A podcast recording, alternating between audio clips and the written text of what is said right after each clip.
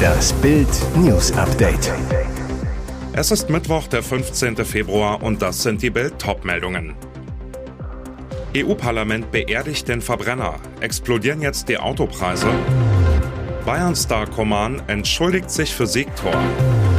Am Freitag Verdi-Streik an vielen Flughäfen. Ab 2035 dürfen in der EU nur noch Neuwagen verkauft werden, die im Betrieb keine Treibhausgase ausstoßen. Freie Fahrt also nur noch für E-Autos. Bild beantwortet die sieben wichtigsten Fragen. Welche Autos betrifft das aus?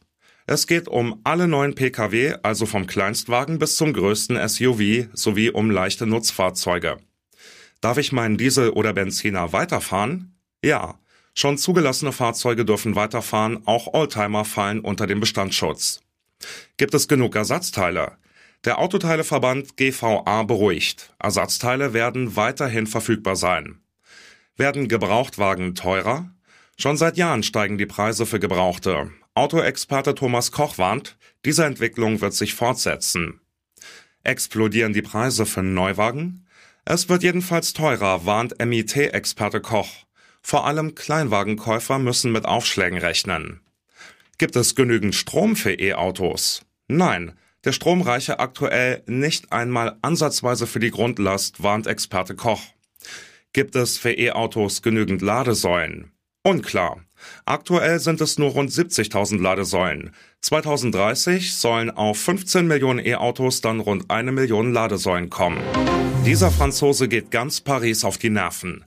Kingsley Coman wird in seiner Heimat schon wieder zum Albtraum für PSG. Und schon wieder zum Held der Bayern. Der Rekordmeister feiert einen 1 zu 0 Auswärtssieg und seinen Frankreich-Flitzer. 53. Minute. Der völlig freie Coman nimmt eine weite Flanke von Davis Volley. Donnarumma lässt den zentralen Ball unter dem Arm durchflutschen. Klarer Torwartfehler. 1-0 für die Bayern. Ausgerechnet Kingsley Coman.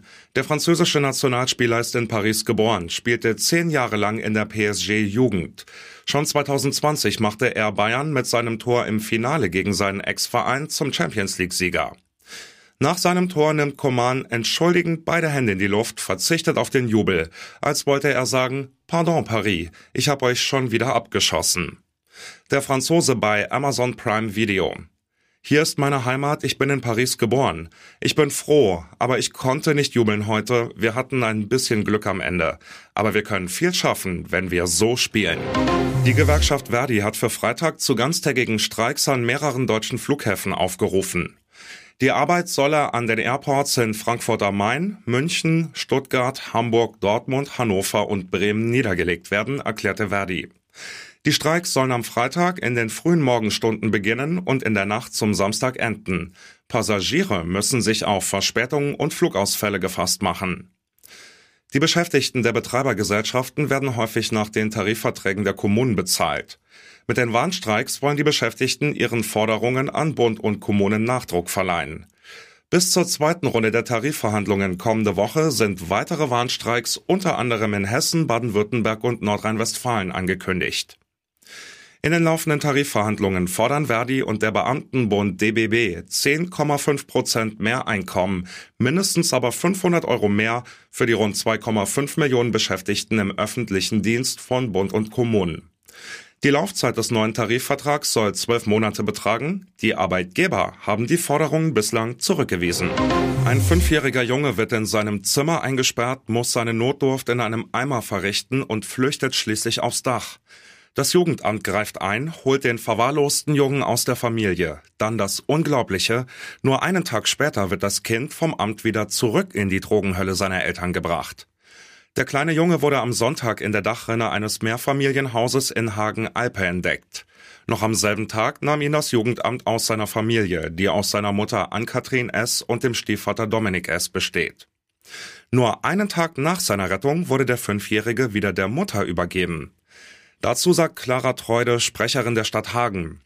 Diesem Schritt vorausgegangen war eine Fehleinschätzung der Gesamtsituation seitens der die Familie betreuenden Fachkraft sowie ihres Vorgesetzten.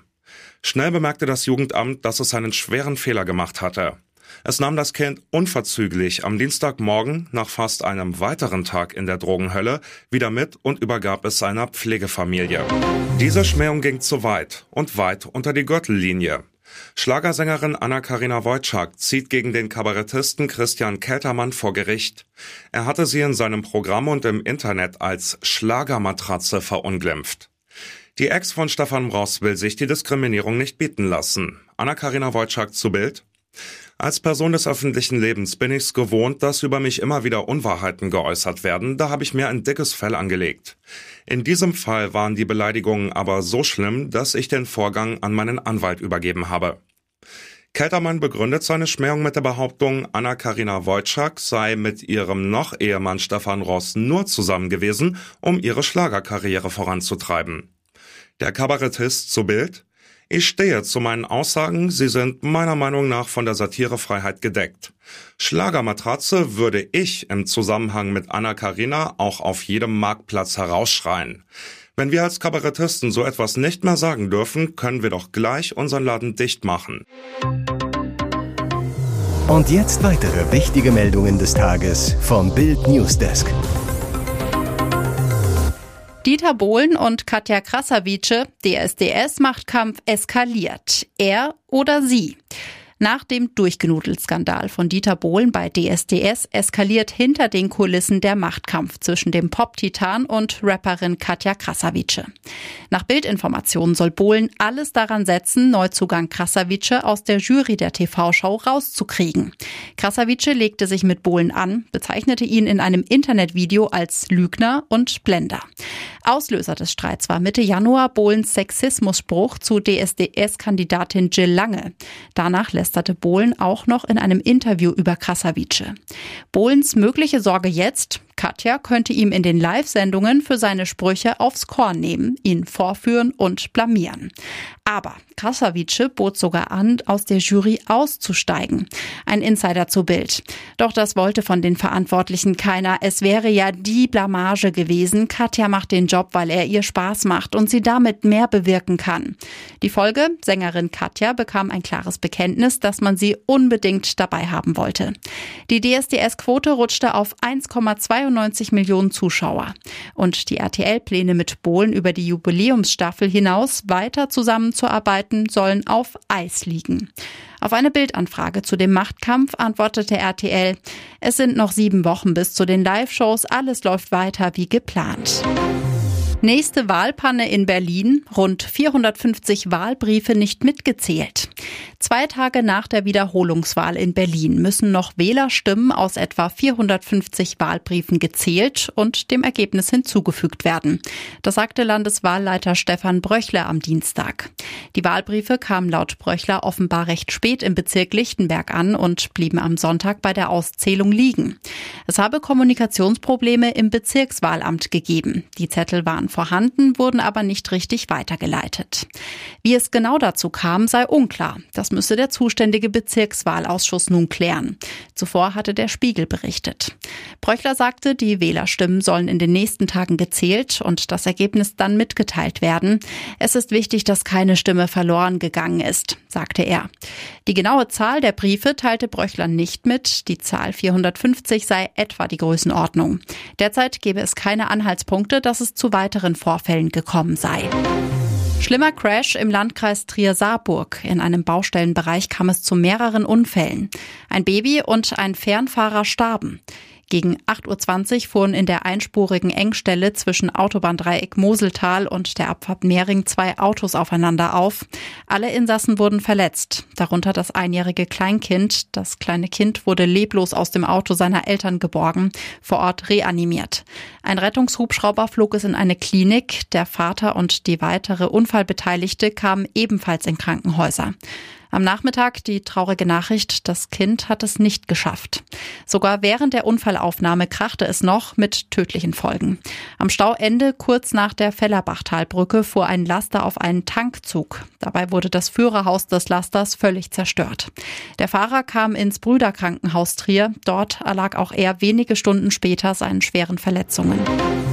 Achtung, Dispo-Abzocke, so teuer werden unsere Girokonten. Millionen Menschen verzweifeln an den hohen Lebenshaltungskosten.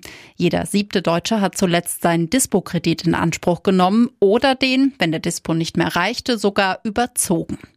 Gleichzeitig haben einige Banken immer höhere Dispozinsen. Das Online-Finanzportal Bialo hat jetzt analysiert, wie hoch die Steigerungen je nach Bundesland und Bankengruppe ausfallen und bei welchen Banken die Kontoführungsgebühren extrem gestiegen sind. Für die Analyse wurden die aktuellen Zinswerte der Banken mit den Werten aus Januar 2022 verglichen. Wird das Konto in einem vorher vertraglich festgelegten Rahmen überzogen, also mehr Geld abgehoben, als sich auf dem Konto befindet, werden die sogenannten Dispozinsen fällig. Die Dispozinsen sind im vergangenen Jahr bundesweit um durchschnittlich 8,5 Prozent angehoben worden.